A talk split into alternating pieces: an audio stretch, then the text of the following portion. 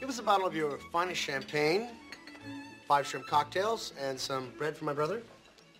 We have a Dom Perignon 71 at $120. That'll be fine, pal. Cronicar Digitali, un podcast despre ce merită păstrat.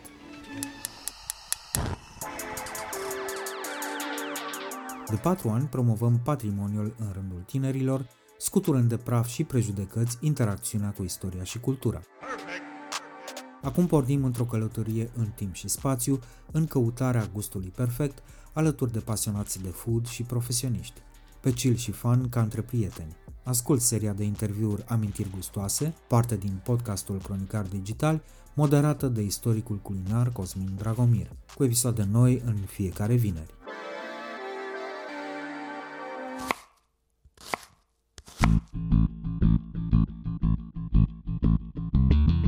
Roxana Blenche ne spune cât de mult contează să ai un mentor cu adevărat competent în bucătărie și ce fel de psihic îți trebuie ca să faci față tuturor provocărilor care vin dinspre el.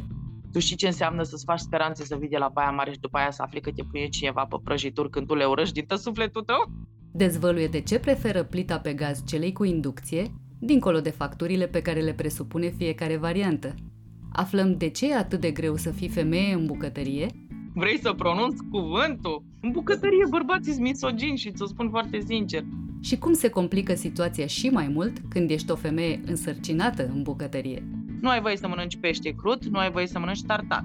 Tartar de pește, tartar de vită. Nu ai voie să mănânci brânzeturi cu mucegai și nu ai voie să mănânci fructe de mare. Deci, practic, n-ai voie să mănânci nimic.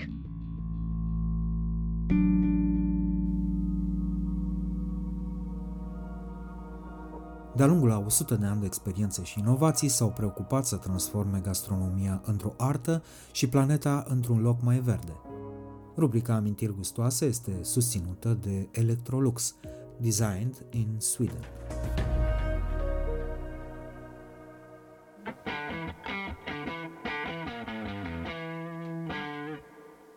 Salutări dragilor și bine ne-am regăsit la o nouă ediție a seriei de interviuri Amintiri Gustoase, un podcast by Cronicar Digital.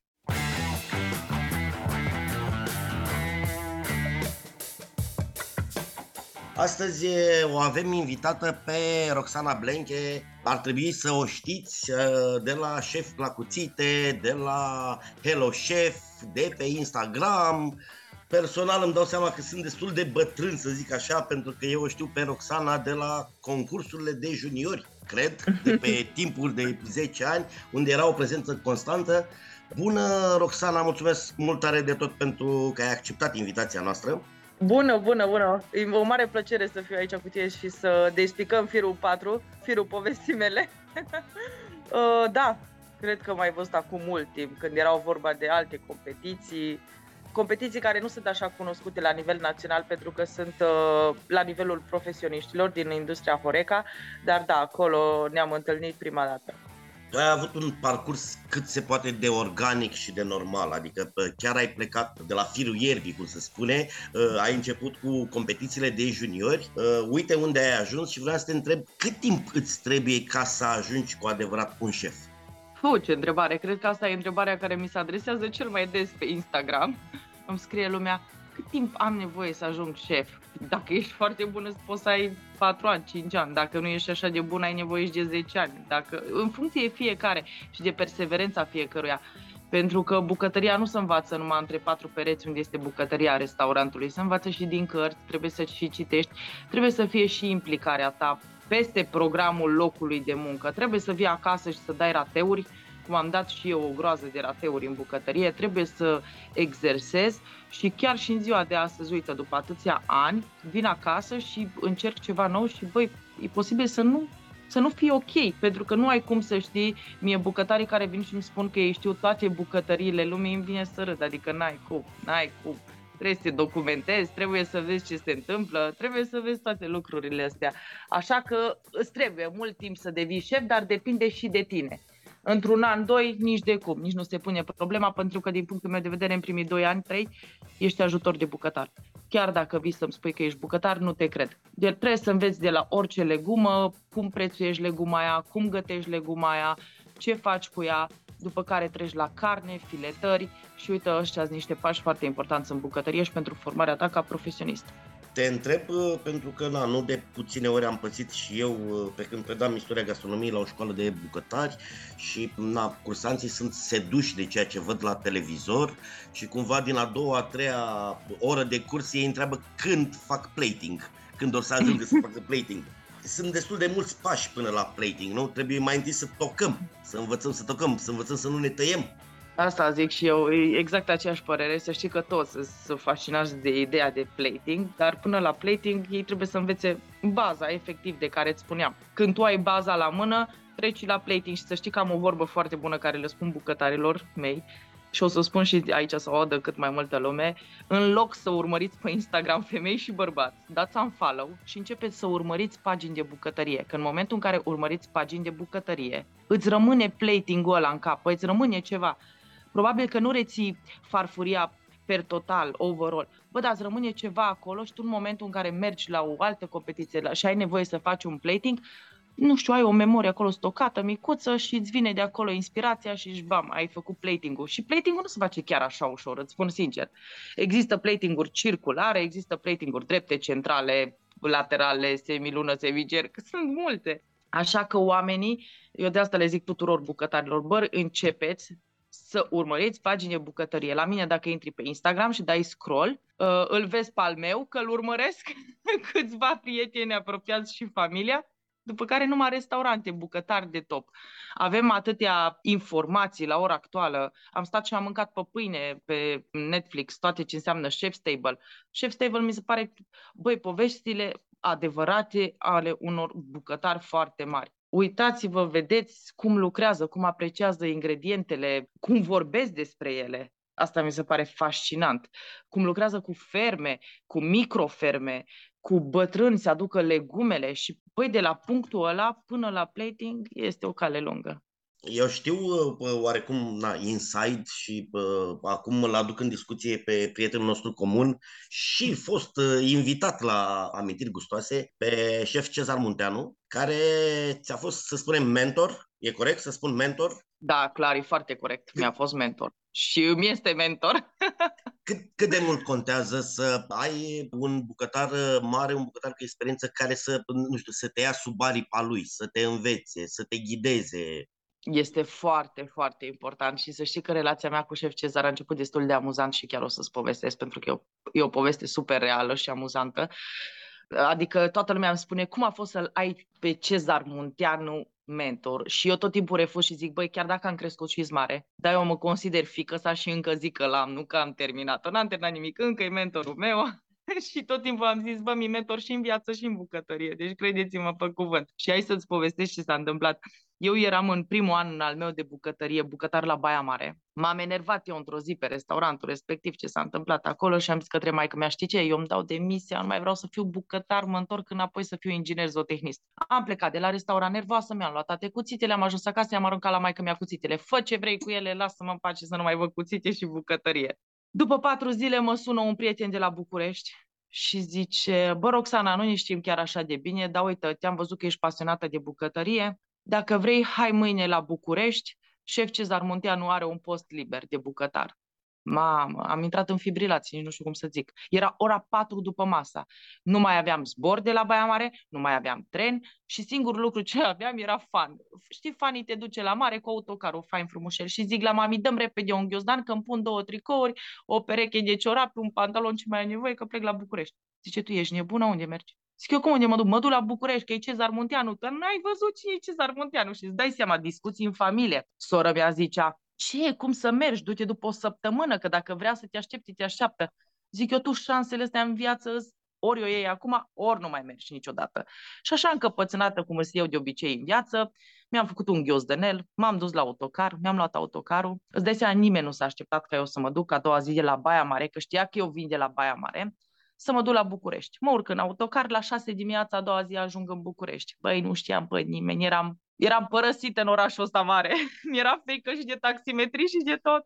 Deci când îmi aduc aminte acum, deci încep să râd. Nu știam ce să fac. I-am zis la taximetrii să mă duc în Charles de Gaulle de la autogară. M-a fraierit. Mi-a luat 100 de lei, dar nu mai contează, am ajuns acolo. Și îmi zice, mi-a zis cu o zi înainte bucătarul respectiv, vezi că noi ajungem pe la șapte jumate, opt. Pe la șase jumătate eu am fost la restaurant, ce să zic, tai frunză la câini pe acolo, mă tot uitam oare cum o să fie Cezar Munteanu când îl întâlnesc față în față. Și la un moment dat îl văd pe șef că se dă jos din mașina lui cu ochelarii lui pe nas, că nu o să uit niciodată și ziua de astăzi zic, și se uită la mine, bună ziua, dar pe cine căutați? Păi bună ziua, mi-a zis să vin de la Baia Mare. Și s-a uitat la mine, ce doamne ferește. Păi zic eu, nu mi-a zis să fiu a doua zi la București.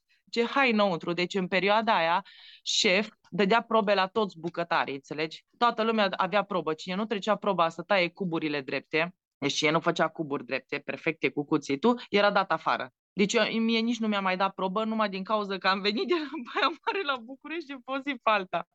A fost foarte tare. În fine, intru în bucătărie și zice, gata Bleche, intri în bucătărie, aici e echipa, băieții, am făcut cunoștință cu toată lumea, ce să zic, a doua zi pleacă cofetarul de la restaurantul Sezan.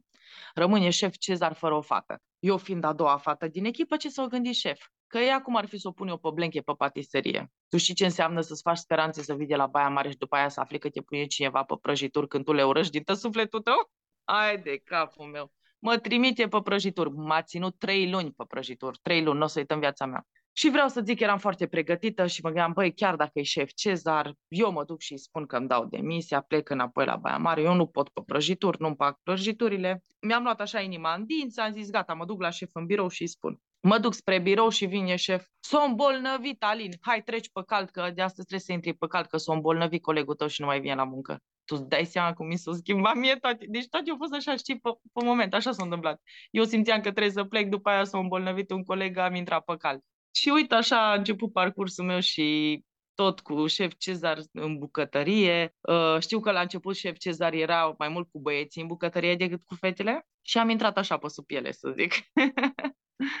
Uh, uite că tot ai adus în discuție, ai declarat într-un, uh, într-un uh, interviu că în bucătărie este mai greu pentru femei.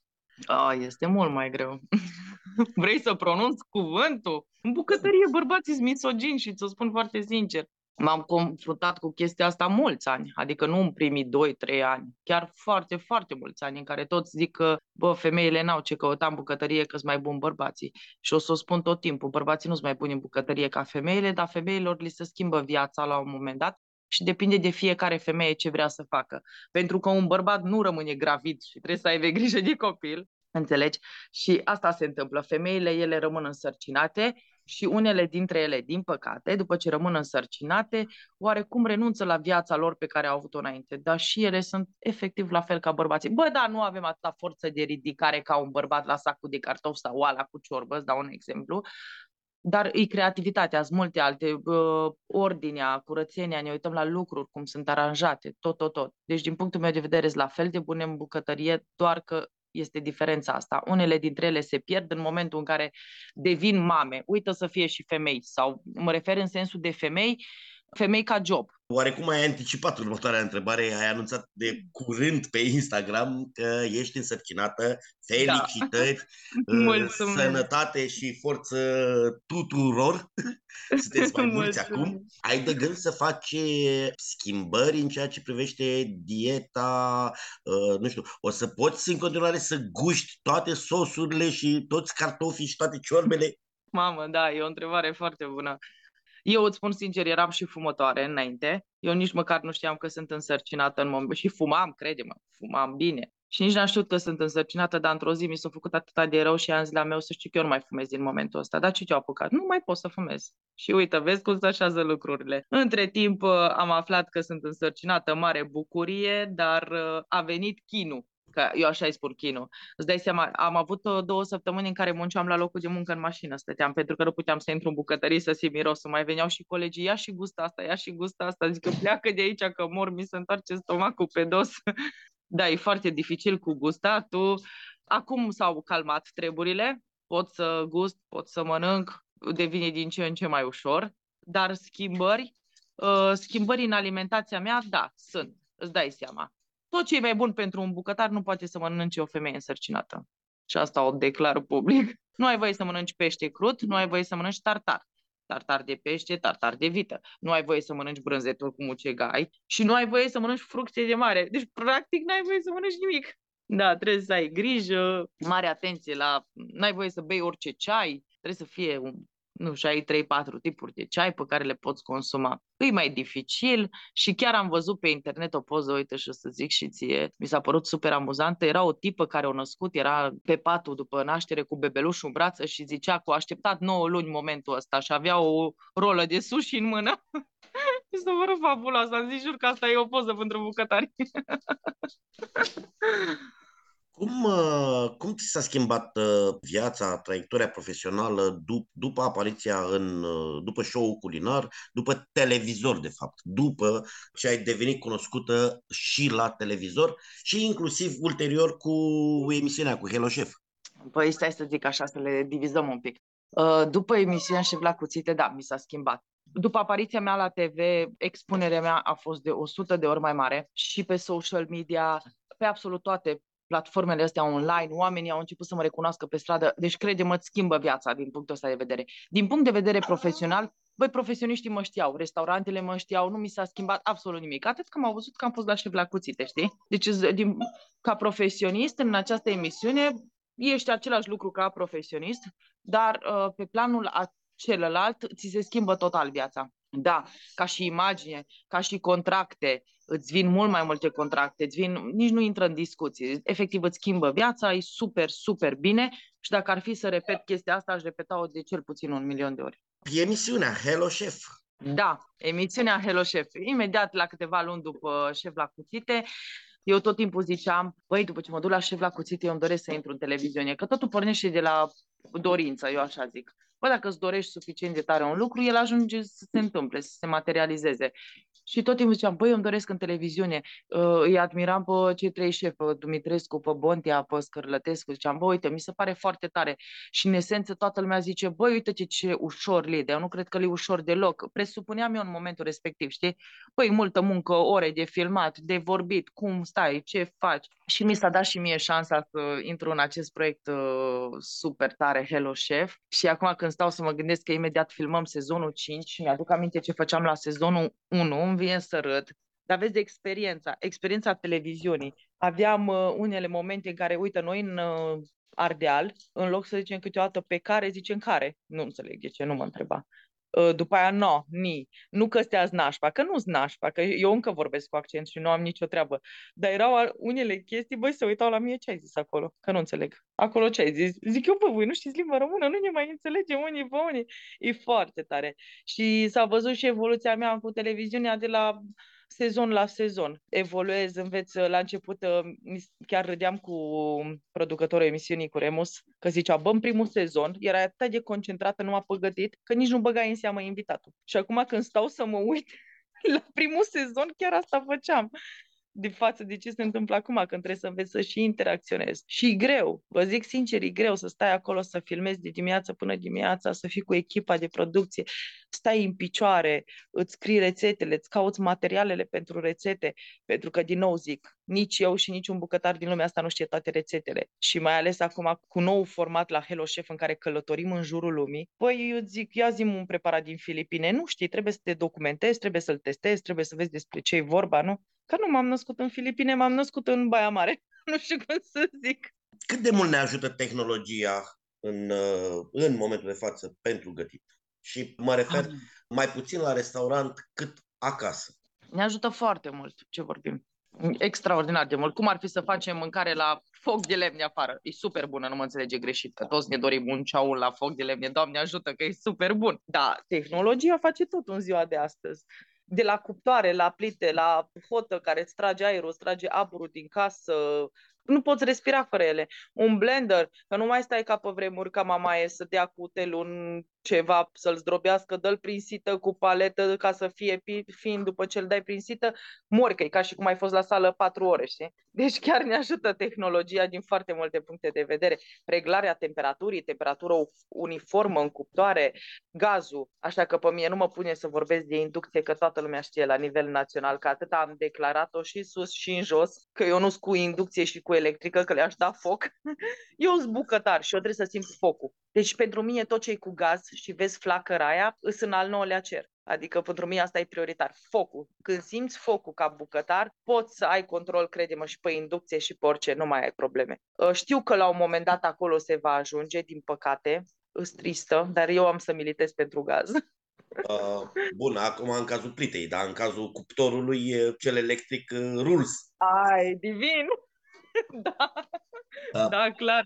Uh, în cazul cuptorului nici nu stăm să discutăm. E, e divinitate. Doar în cazul plitei, acolo fac eu mofturi, cum s-ar spune. Dar și ceilalți bucătari cred că preferă la fel. Foarte puțini am întâlnit să meargă pe, să zică, bă, da, am leșinat după inducție, știi? Și probabil și de asta toate tatuajele de pe mâna mea reprezentate cu Asia, cu tot ce înseamnă. Băi, când mergi acolo în Asia și vezi flăcările alea, că e cât capul tău, Păi eu știu cum stau și mă la ele, doamne, îmi vine să le iau acasă, să nu știu unde mi le pun, dar mie să le iau acasă. Cuptoarele sunt foarte bune în bucătărie, nu știu, cum ți-am zis, hotele, uite, ă, deși lumea nu-i de acord cu cuptorul cu microunde, da, pentru că o s-a pornit așa la un moment dat, acum câțiva ani, un val din ăsta împotriva cuptorului cu microunde, o, opriți-vă, ce ce cu chestiile astea? Nu mai aveți pe ce să vă focusați în viața asta. Și cuptorul cu microunde își face treaba lui și eu sunt de acord cu cuptorul cu microunde. Că toată lumea zice, vai ce rău, cuptorul cu microunde, suntem împotriva lui. Și toată lumea acasă are cuptor cu microunde și îl folosește. Adică mie nu-mi plac chestiile astea și o sun om foarte direct, știi? Gen îl folosiți, bă, îl folosiți pentru că îl folosește oricine. Ai nevoie de chestii rapide și cuptorul ăsta cu microunde nu mai e ca pe vremuri să stai, mă, încălzești acum și mor mai târziu. Și astea sunt performante, evoluția tehnologiei merge înainte. Ne-a și bătut la fund cu an lumină, că nu ne gândeam noi ca oameni că o să ajungem aici. Bun, acum depinde și cum îl folosești, că dacă, nu știu, îl folosești cum se folosește în multe restaurante doar pentru a-ți încălzi mâncarea. Ai specificat la început că vorbim de acasă, nu de restaurante. Da. Restaurantele dau, la restaurantele dau un cap. nu.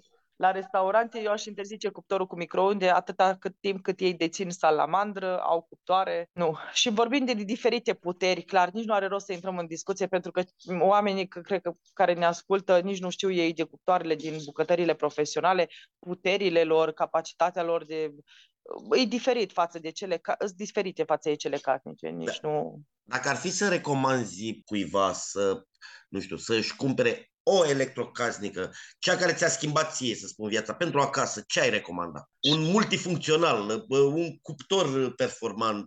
Băi, eu aș recomanda și am recomandat tuturor, îți spun sincer, un blender tuturor. Ăla mi-a schimbat viața, mi-a schimbat viața, dar mi-a schimbat și de ce l-aș recomanda tuturor? Pentru că mi-a schimbat viața atât profesional cât și casnic. Cred că este pentru prima dată în care văd un robot de bucătărie care e atât de apreciat și de bucătari și și de casnici.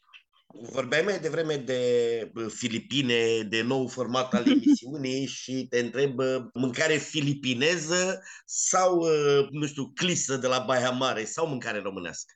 Aoleu, nici nu-mi pune întrebarea asta, te rog frumos. Normal că slănină, că noi zicem slănină. Ce vorbești, mă, când apar roșiile alea în grădină și cu brânza aia de oaie și slănina, viață. Și să zic o chestie, mâncarea mea preferată sunt cartofii prăjiți cu brânză rasă deasupra și cu ori o salată de roșii făcută lângă cu oțet din ăla mai mult, să, să strângă gura și să te strâm și să mai mui și pâinea, nu-ți dea mai aia ce rămâne acolo, n-ai, aia e deja top. Orice bucătar își dorește sau visează la restaurantul lui, nu știu, ți l-ai imaginat? Foarte mult mi-am imaginat restaurantul meu, dar după care în timp eu am renunțat la acest vis, să spun sincer, pentru că a, deve- a intervenit realitatea, să zic așa. Uh, la început visam, vai, tot ce îmi doresc în viața asta e să am restaurantul meu. Să am restaurantul meu micuț în care pot să gătesc ce mâncare vreau eu, să fac ce vreau eu și să vină lumea și să meargă fericită. Nu, mi-am schimbat percepția.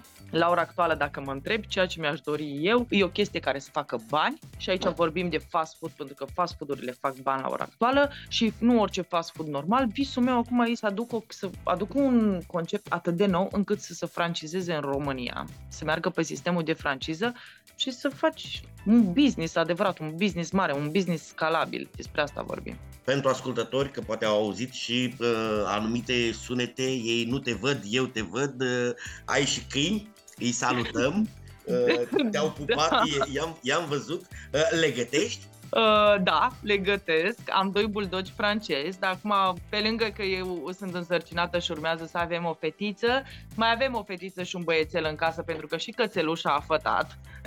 Oh. Ce să vezi? în familie mare, da, și chiar le gătesc. Dar uh, să știi că nu-i voie la căței să gătești cu condimente, dar le fac pipote, inimi, câteodată e curcan, câteodată de rață, piept de pui, de, diferite chestii astea așa, supică, fără sare, fără nimic. Îți dai seama acum ce să-i lasă, mănânce numai boabe, mi și milă de ei. Noi, noi avem o rubrică, e rubrica care a și dat numele podcastului, Amintiri Gustoase, și se referă la acea rețetă care ți aduce aminte de copilărie. Acea rețetă care mi-aduce aminte de copilărie, sunt două rețete care mi-aduc aminte de copilărie și ți le spun, da? Te rog. Pentru că așa, în mod egal. Fai, dar eu nu știu cum să... Aici se zice colțunaș în pezmet și zahăr, ca să mă înțeleagă toată lumea, că la mine bunica așa derei, da, derei erau umpluți cu uh, silvaiz, fierți în apă, aluatul erau făcuți așa ca niște plicuri, triunghi, ca și un ravioli, cum ar veni, știi, fierți în apă și după aia era prăjit pe zmet cu zahăr și aruncați în pe zmet cu zahăr. Păi, deci senzațional. N-ai cum, ăla clar acolo rămâne el. e super bun. Și al doilea preparat, care îmi place mie foarte mult și mi-aduce aminte de copilărie, e topală de ciuperci cu mămăligă. Topala de ciuperci cu mămăligă, să zice în sud, ciulama de ciuperci cu mămăligă. Da, aia cu ciupercile de pădure, nu cu din astea așa cumpărate din uh, magazin. Vorbim de hribi, de gălbiori, știi? Sau mai lua bunica, mai tăia o găină la țară, găina aia în care rodeai pe pulpa aia de îți rămânea carnea între dinți, că nu puteai să scoți o săptămână. Deci, aia e amintiri din copilărie. Roxana, îți mulțumesc mult tare de tot. Uh, dragilor, noi ne reauzim uh, vinerea viitoare și ca de fiecare dată, până atunci vă urez să aveți parte de o sumedenie de momente delicioase care toate să se transforme în amintiri gustoase.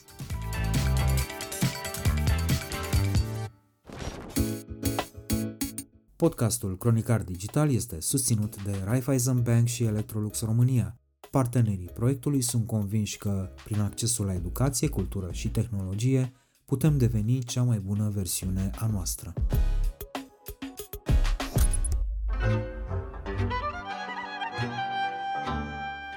Cronicar Digital, un podcast despre ce merită păstrat.